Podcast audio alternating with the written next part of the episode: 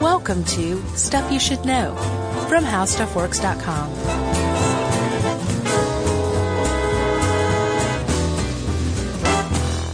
Hey, and welcome to the podcast. I'm Josh Clark. There's Charles W. Chuck Bryant, and there's Jerry Rowland. And this stuff you should know. My vocal cords are about to split wide open. Are they? Sure. You don't sound weird. Oh, really? No, you sound very Josh like. what is that? Izzy. I think that's how you pronounce it. Sparkling or black is bear. Um, what, you got a little uh, throat thing? Hmm. No, you know, like when you just talk too much, Have you been talking too much? I guess, or you're stressed. I was under the impression that aside from these uh, two hours, you just sort of sit in silence, and you and Yumi pantomime Right. everything. We do uh, interpretive dance. Yeah, you're like, got to save my my vocal cords, babe. yeah. Uh, well, I'm sorry to hear that. You sound normal. Well, I'm glad I sound normal because I don't feel like I do. But if I sound normal, who cares about how I feel? Oh, come on, everyone cares. No. Uh, this uh, podcast, by the way, has per- perhaps the best band name ever, right there in its title. I think it's overdone. Charismatic Megafauna? Yeah. What do you mean? Like, there's so many bands named that? Or you just think the name is too much? Yeah. The latter of those two. I think it's pretty good. No? Charismatic megafauna. I mean, maybe for your second band. Oh, your side gig? No, no, no. Like the second before, you know, your third, fourth, or fifth one where you finally hit it. Gotcha. I'm still waiting on that. Are you? No.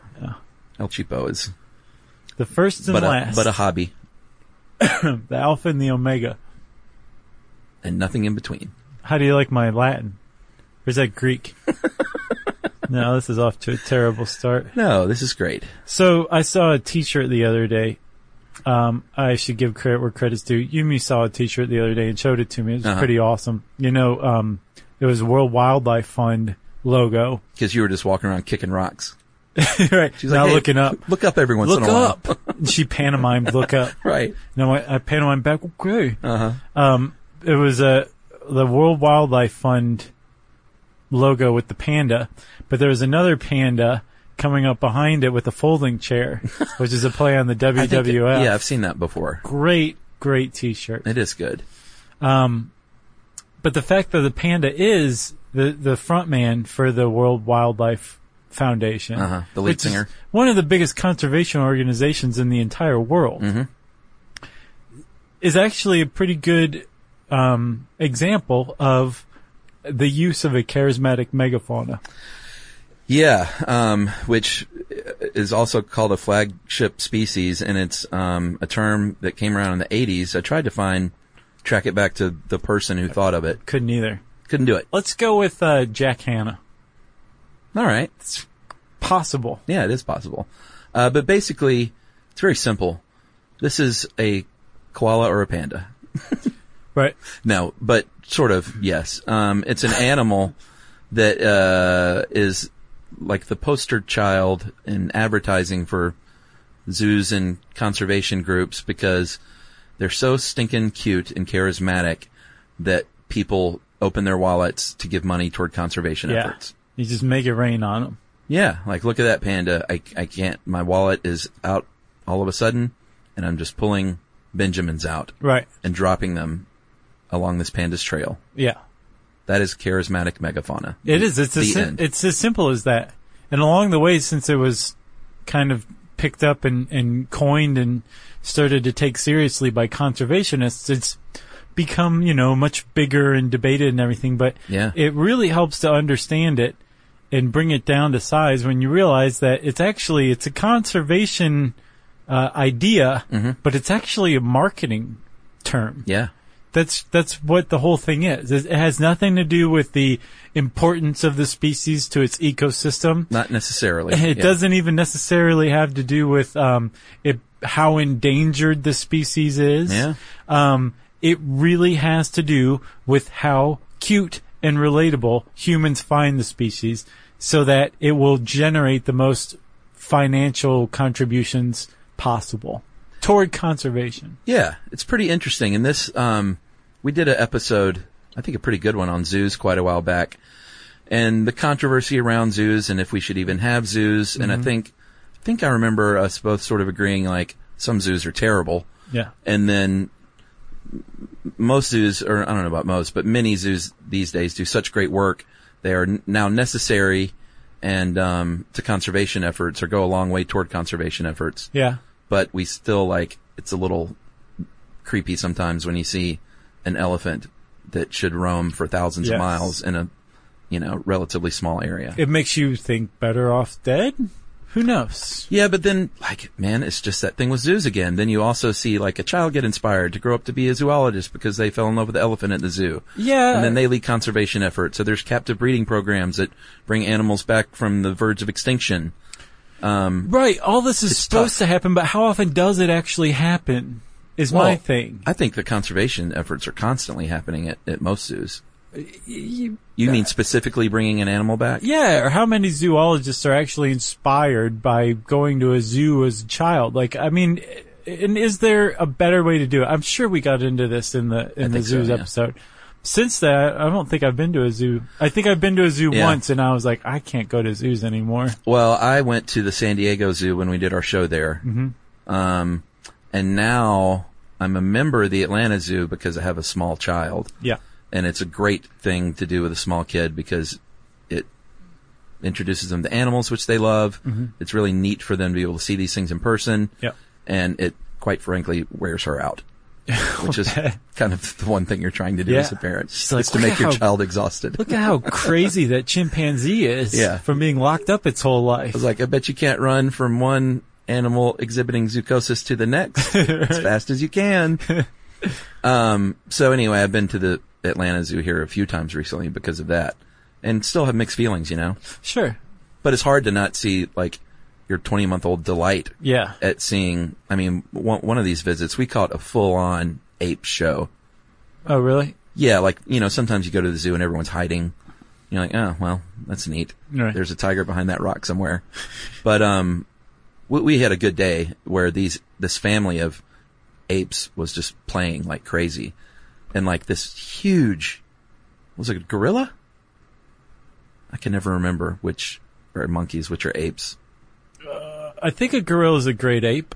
Well, this Big Daddy Gorilla, I mean, just to see the strength of this dude moving around and jumping around Yeah. was amazing. And he would jump off of a rock and clap his hands, and the little kids were playing, little baby gorillas, Mm-hmm. and I was, e, everyone was just like literally in awe of what they were witnessing. Yeah, I'll bet. It was like they pumped them full of steroids Right. or so cocaine. so- Maybe they did. right then, that gorilla family was showing off their charisma. Yeah.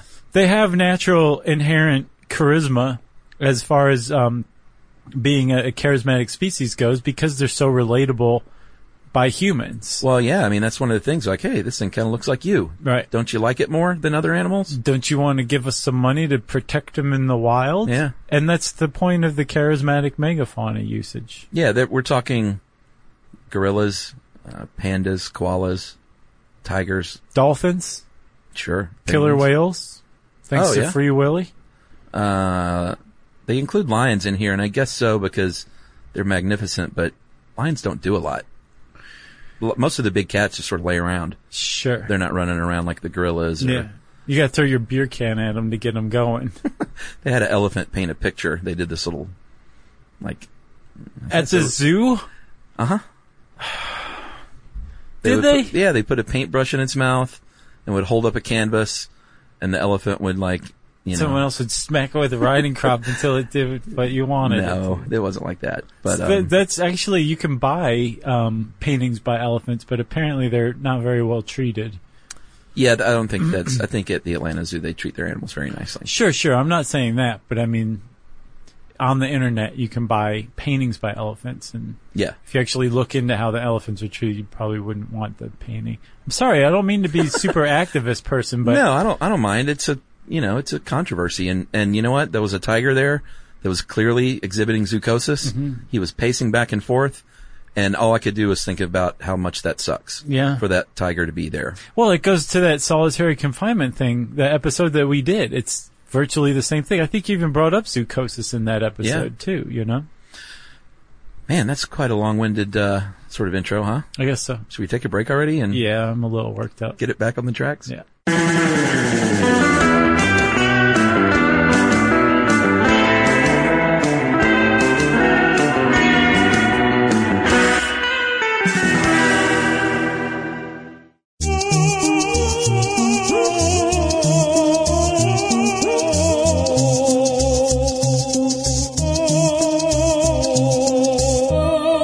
All right.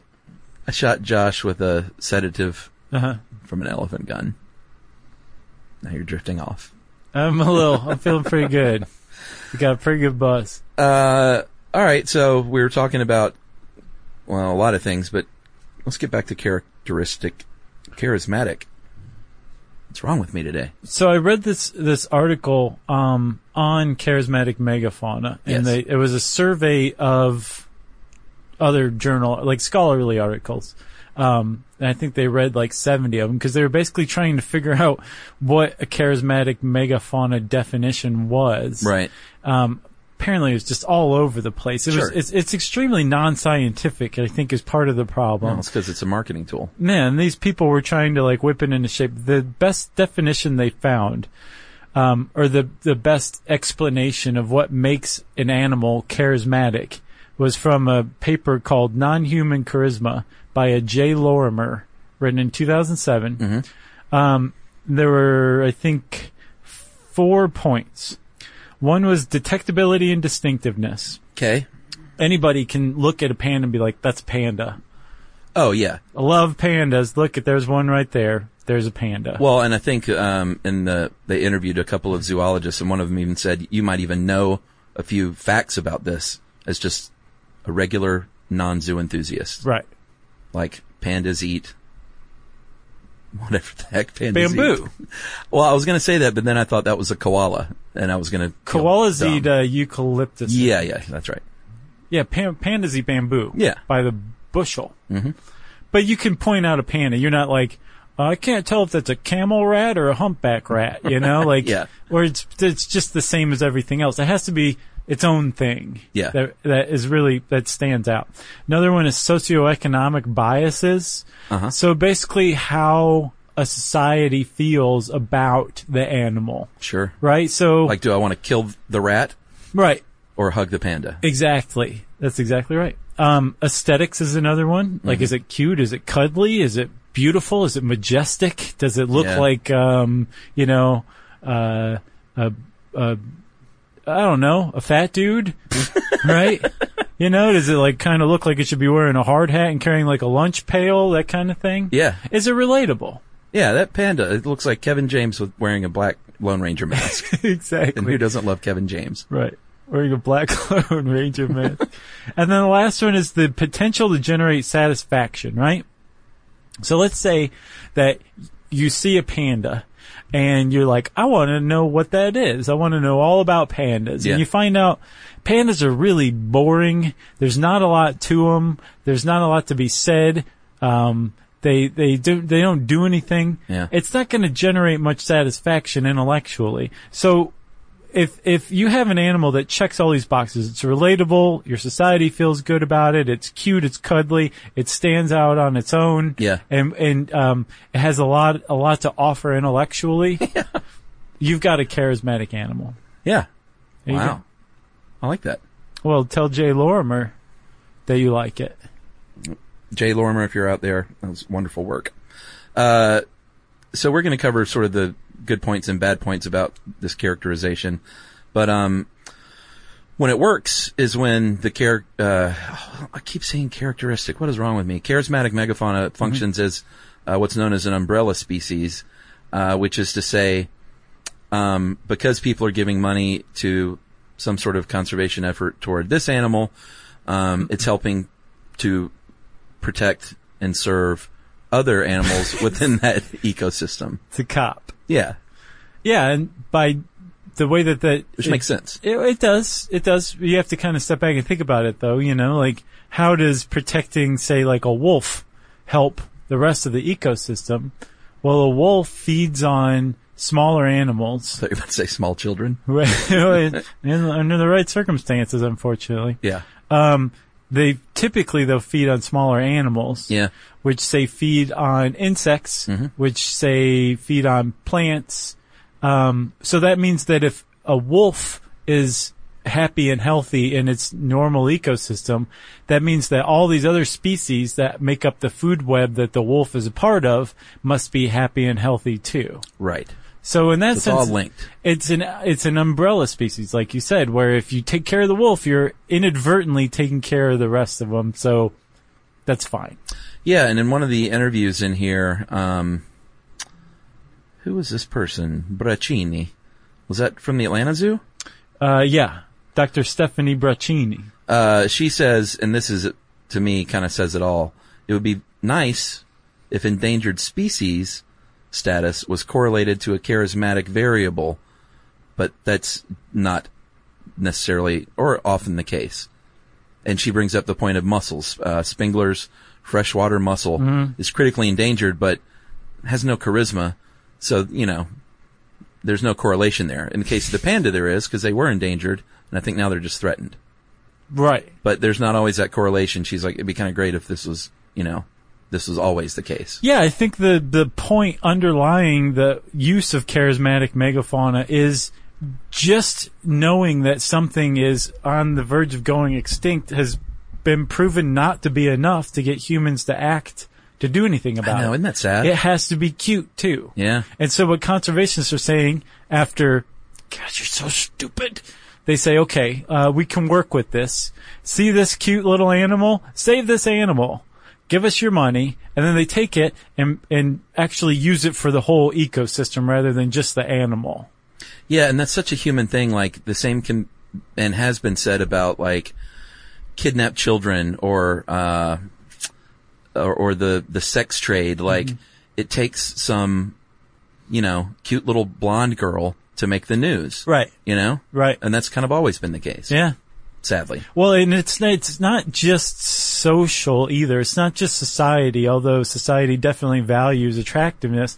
There have been plenty of studies f- about people with facial differences, right? Which is Oh yeah, yeah. um, like the people used to call them disfigured people. Now it's called facial differences. I think that's a great improvement, right? Sure. But um, there have been studies with babies, and they prefer people who um, don't have facial differences, who follow more like a um, a typical facial uh, profile or feature, right? right. compared to people who have facial differences, and th- that suggests that it's hardwired. So babies pick up on this. Yeah. Yeah. Yeah. Um, and the idea that it, you're basically born to prefer, say, facial symmetry or something like that. Right. It really kind of falls in line with this too. It's almost like you, you can't help but say, yes, I care about this cute little baby panda or whatever because it's cute. Whereas this other thing that is way more endangered and deserves our attention way more because it's actually a keystone species, which we'll talk about. Um, it's not cute, so I can't really care about it. I'm not hardwired to do that. Yeah, it's kind of like that thing we've talked about before, and I think recently where you prefer things that look like you because evolutionarily anything else back in Tuk Tuk's days might Mm-hmm. have been a threat. Exactly. Yeah. Yeah. Right. So it's easy to be hard on people, but when you kind of look at the evolutionary aspect of it, like, you know, Well, it's that's easy to understand as well. right. Yeah. That whole in-group out-group thing. Yeah. If we can get past that, it seems like we Man, are that'd be great. we've evolved socially faster than we've evolved biologically. I think you're right. and that it just hasn't kept up. If we could just get past that whole in-group out-group thing, Mm-hmm. who knows what kind of world we'd be living in? High school would be so great. Yeah, everybody'd be like, "I love high school." So, um, you talked about keystone species. Uh, that is a, a species that actually performs like a really vital role in their ecosystem. Yeah, where like if you took them out, the ecosystem would be so altered, so drastically altered, it probably wouldn't resemble itself any longer. It may just go away altogether, Like a honeybee. or like coral. Yeah. you know where like if it's gone eh, you're in trouble the thing is is a lot of charismatic megafauna aren't keystone species. It, it Right. actually doesn't really matter as far as the ecosystem's concerned Yeah. if the panda's there. So there's some other species in that ecosystem that will do the same, play the same role that the panda will. There's pandas right now listening that said, "Did you just hear that guy? Let's go get them. you ever seen a panda attack and kill a podcaster? yes, once. It's very uh, distressing." yeah, Uh, pandas are supposed to be super vicious. are they? Oh yeah. I thought that was a koala. Koalas as well. They're all vicious, aren't they? Did you see the giraffe give birth? No, I I, rem- man, I heard a lot of isn't it- people talking about sitting around and watching it forever and ever, Uh-huh. but I, I didn't check it out. It was hilariously sponsored. The webcam was sponsored by Toys R Us. Oh, You know Jeffrey Giraffe Yeah, and yeah. his his family. Well, there you go. interesting. Um, that was no accident, right? I don't think so. Uh, there are also something called a, or there is also something called an indicator species, and this is w- like if you want to know how an ecosystem is going, uh, like let's say how's the the bayou doing? Let's go look at the crayfish, Hmm. um, because that'll be a good indicator of how everything else is doing. If the crayfish numbers are down, that means something's going on. right.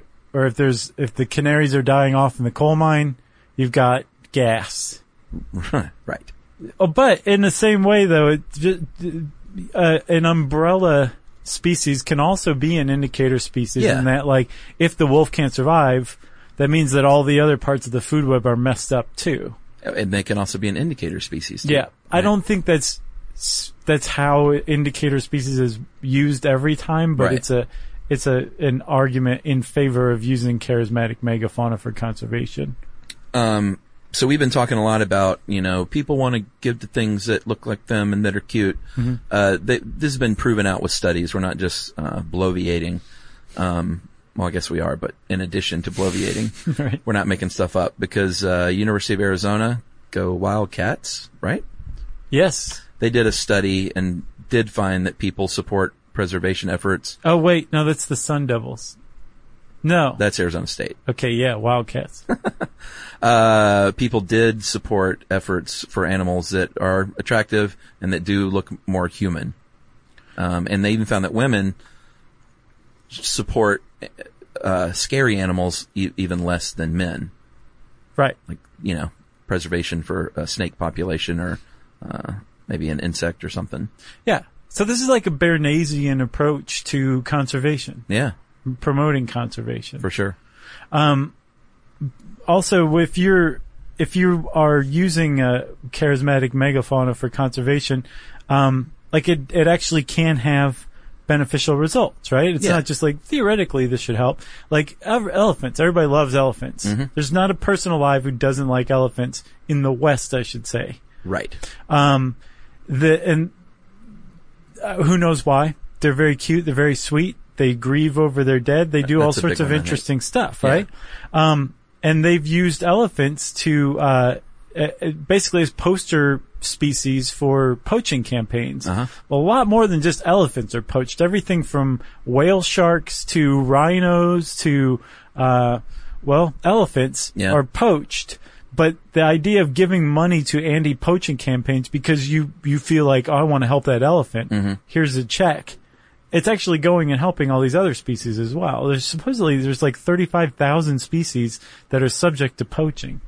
Yeah, and the the other example they uh, give in this article is the American bald eagle, which in the 60s and 70s uh, there was a big movement. They were like, "This is America's bird." Yeah. Dang it! You know, Ben Franklin wanted the turkey.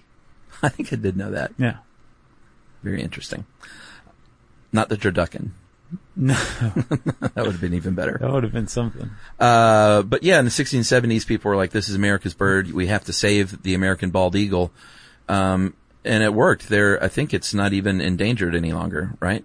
I don't think so. My uh, in-laws just saw one in Florida. Yeah. Pretty neat. Yeah. kind of just think associate them with like Alaska and Yeah. the Pacific Northwest, but Well, they're all there's- along the Gulf. Yeah, there's like a, a whole group in the Gulf and there's a whole group up in the Great White Way. Yeah. Well above that. Where, what's the Great White Way? I, don't think that's I've heard of Broadway, isn't it? it. I don't know. I never heard It's that. either term. Broadway or Canada. I think it's Broadway but I thought it was Canada because I heard Scott Thompson from the Kids in the Hall call Broadway that. Oh. so I was like, I guess he's talking about Canada, and then I Wow. found out he's actually it was Broadway. I think it's Broadway. That was way more complex than I thought. Mm-hmm. Um, and the panda, you know, we mentioned um, their comeback. Uh, they have a 17% wild population increase over the past uh, 10 or so years, largely because, you know, people love pandas Sure. and they'll open up the wallet. And again, I mean, not necessarily specifically with pandas, but with some species, if you can say their their population's coming back in the wild, then it also indicates that the their ecosystem is getting better, healthy again as well. Yeah. So that's all well and good. It's good that it, it it's made some money, right? Sure. but there's also plenty of criticisms to using charismatic megafauna. Uh, and let's take a break and we'll talk about it right after this.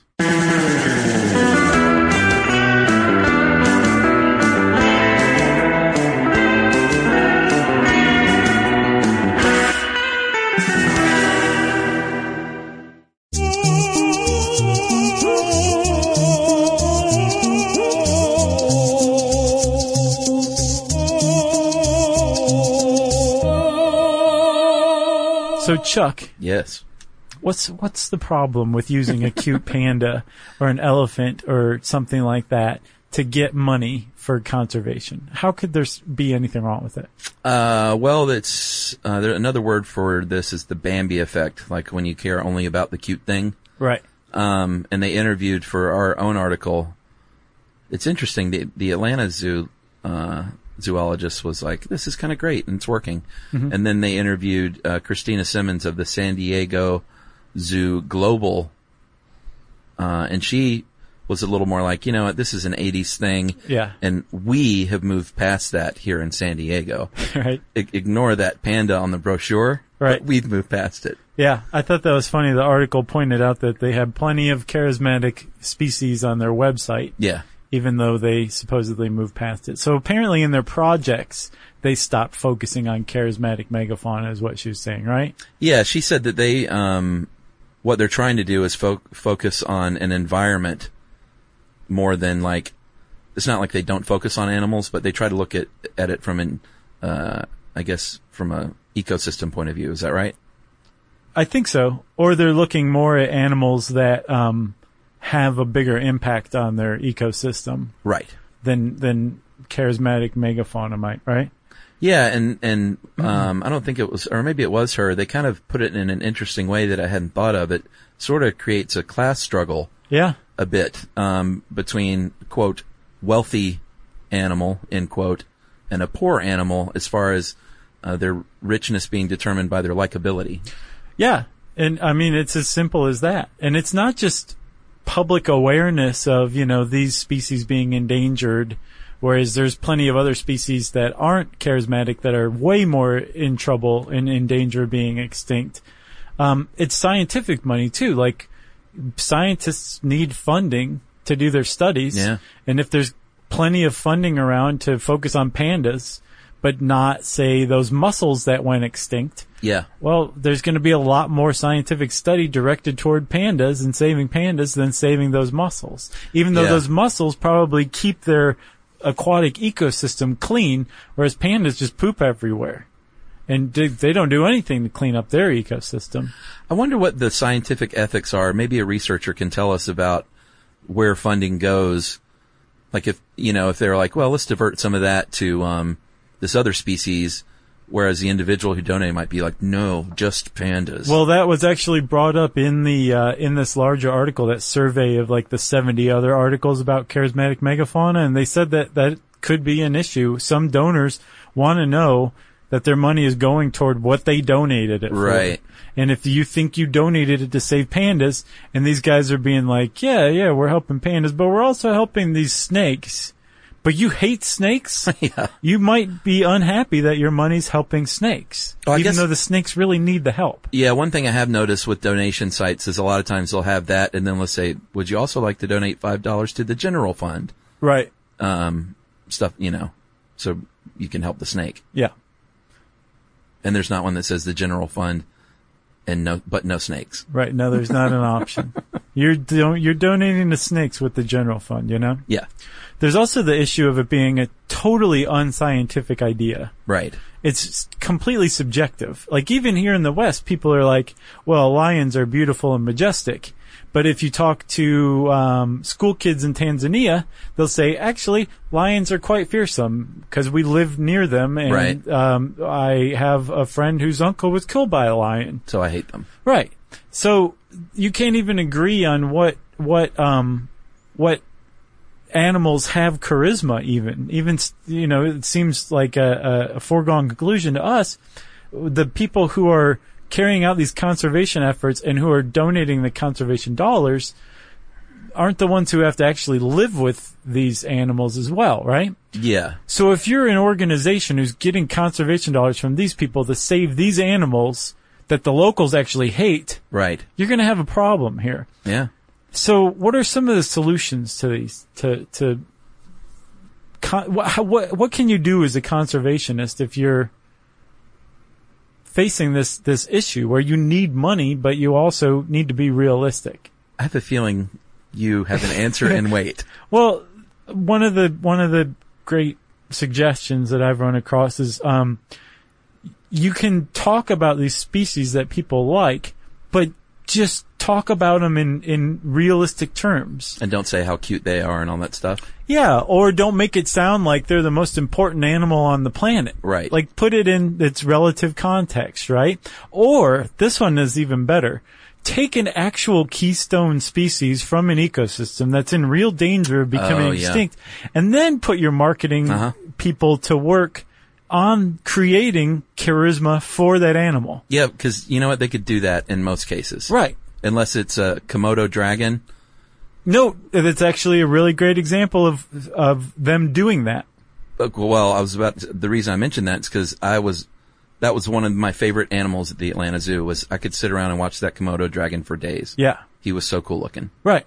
but a lot of people might not think so. So Like apparent- Sharon Stone's ex-husband. apparently there was a huge what Sharon Stone's ex-husband was bitten by a Komodo dragon, very famously. was he hurt Yeah. did he die No, oh that's not why he's an ex. did he lose a toe Well, I should say he's an ex because he got bitten by the Komodo dragon, but just because she was embarrassed by it, so she divorced him. no I'm just oh, kidding. okay She's like, oh my god, I can't even go out in public now. right See you later. you, have mortified me Yeah, I, I couldn't. I figured you would have known about that. It was a very, No. I mean, not funny for him, but funny for everybody for everyone else. no but apparently there was a big local uh, push to save komodo dragons they were not well liked Uh-huh. but they put some top marketing people on it and gave the komodo dragon charisma like just pointing to a, a panda bear and being like pretty cute huh that doesn't take any marketing skill No. It takes real marketing skill to take a hated and reviled animal that needs human help and make it charming. You know who could solve all of this?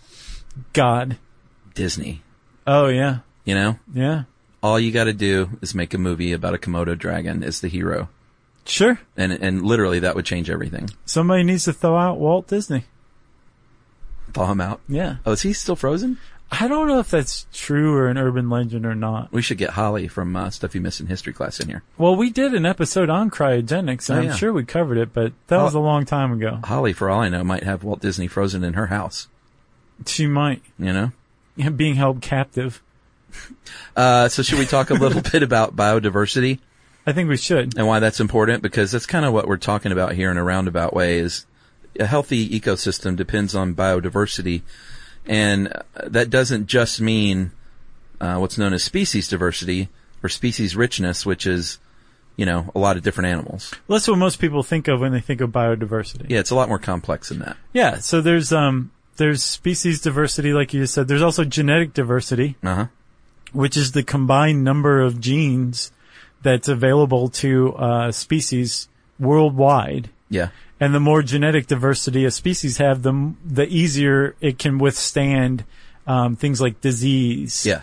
Uh, yeah, some in- individuals are going to die, but overall, the species should be able to survive it because there's probably a gene in there somewhere that can combat this disease or is immune to this disease, and they'll develop an immunity to it. And the species will go on. So, species diversity is a very important type of biodiversity too. Yeah, like uh, bald eagle again. Or Good genetic example. diversity. Sorry.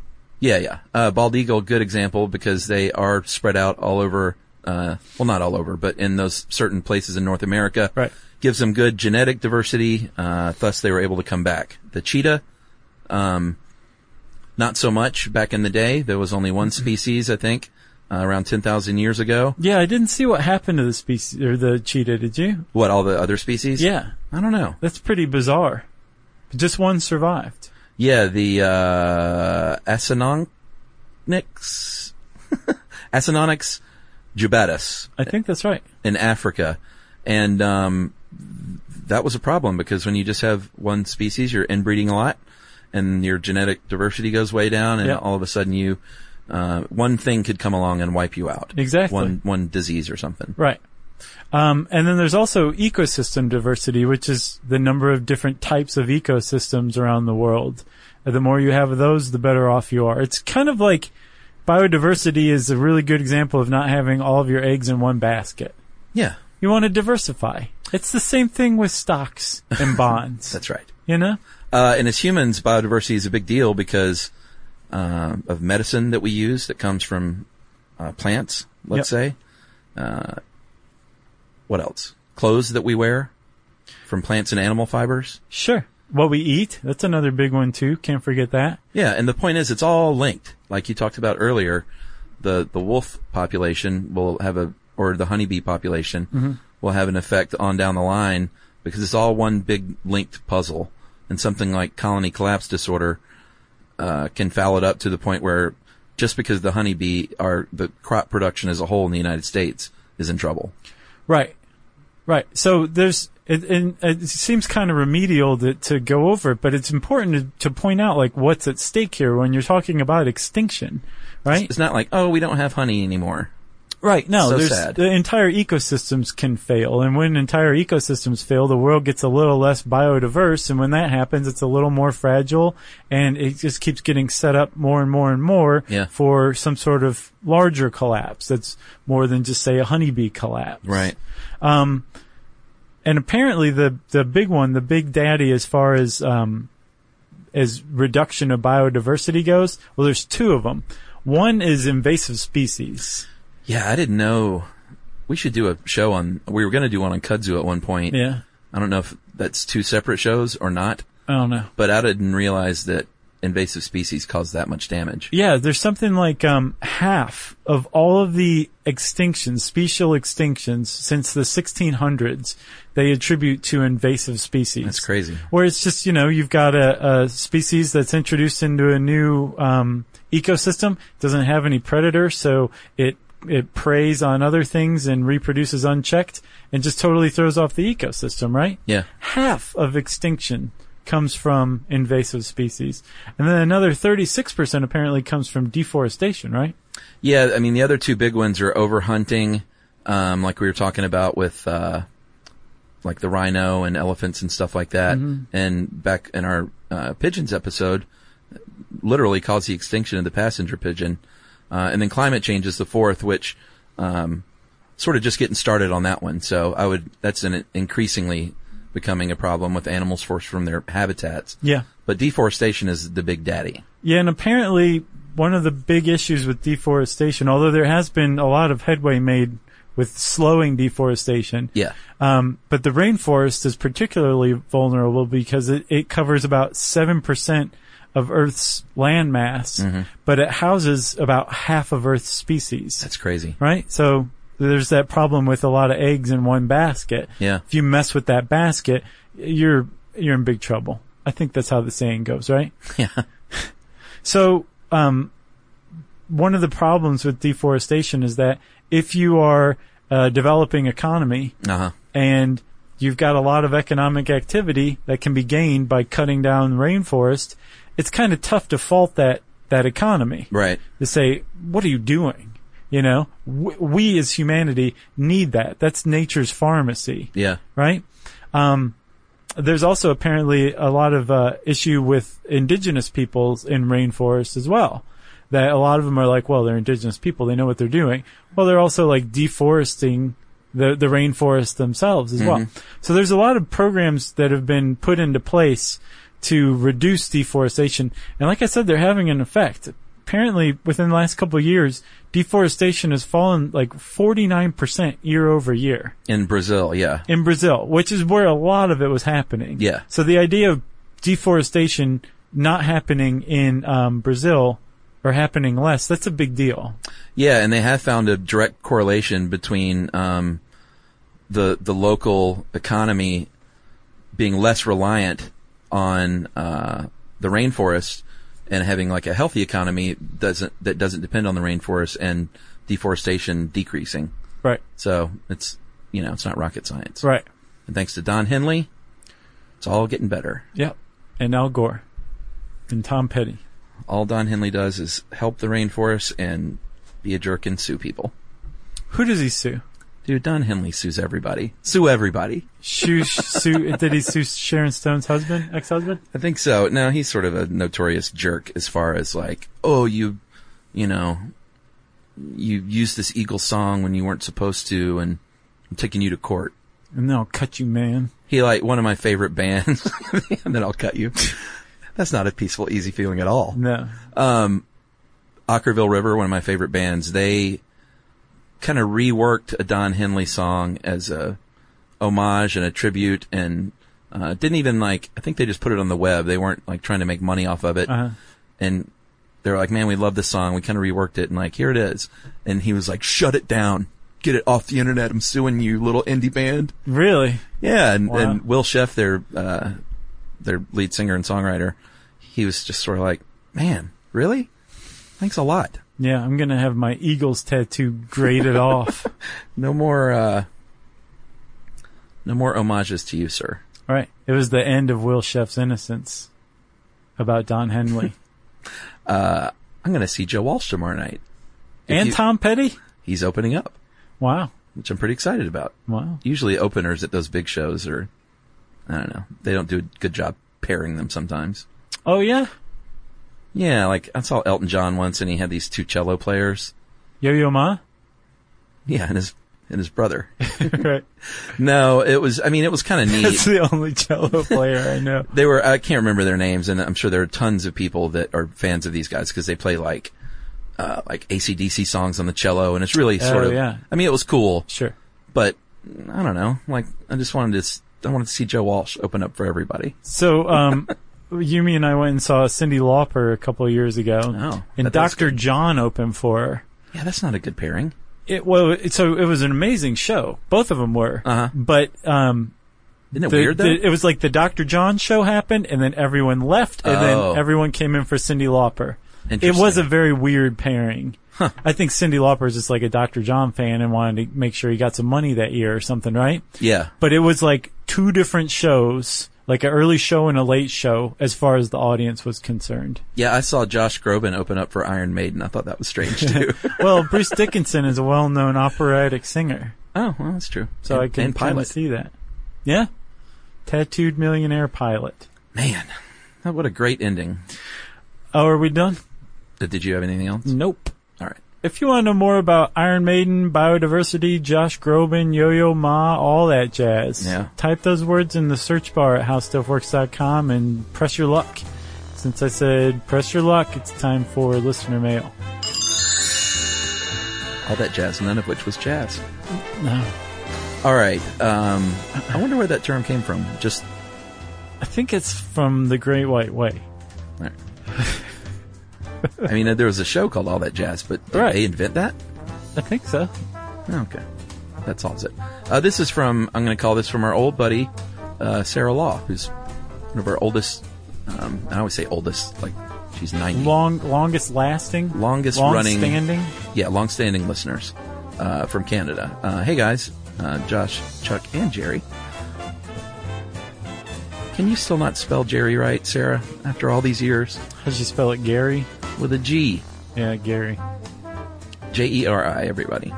Um, I know you guys love animals, so I thought it'd be great if you could share this uh, stuff you should know army story. Friend needed to give up his cat for adoption because he's moving out of the United States. Uh, due to health issues of the cat, shelters would not take her. He was going to have to put her down, which I can't believe that's the solution. Yeah. If I gotta move, I'll just put you down. That aside, um, I put out a ninth hour call. I think it's 11th hour in the United States. Apparently in Canada, it's the ninth hour. uh, I put out a ninth hour call to this uh, Stuff You Should Know Army, and a nice person named uh, Kevin Lyman asked everyone he knew if they could take her. And I'm happy to say that Kevin's coworker, Kat, with a K, picked Ava up, and Ava is the cat, from the vet appointment to save her life. And then took her to be put down. No. I saw a picture of this cat. It was adorable. Yeah. Uh, never underestimate the power of the Stuff You Should Know Army. And I think she shared this on Facebook, and it, you know, kind of happened that way. Yeah, that's great. Uh, love the show. Thank you for enriching our lives in so many ways. Your Canadian friend, Sarah OXO. Thanks a lot, Sarah. That was a great story. Yeah, And how it's old- appropriate for this. I told Sarah that, oh yeah, I didn't think about that. Cats are charismatic mini fauna. Uh, I told Sarah we, uh, in all likelihood, are going to be coming up to the Great White Way I hope that's what it is. for some shows this year. We're going to be hitting Canada, I think. Yeah, yeah. So At listen- least one, right? Yeah, we've been teasing these shows, but we're Oh, kind of yeah. Mm-hmm. nailing it all down. So listen up, all eight of you who still listen this deep into the show. Sure. We might be coming to a town near you. Yeah, and let everybody else know. Yes.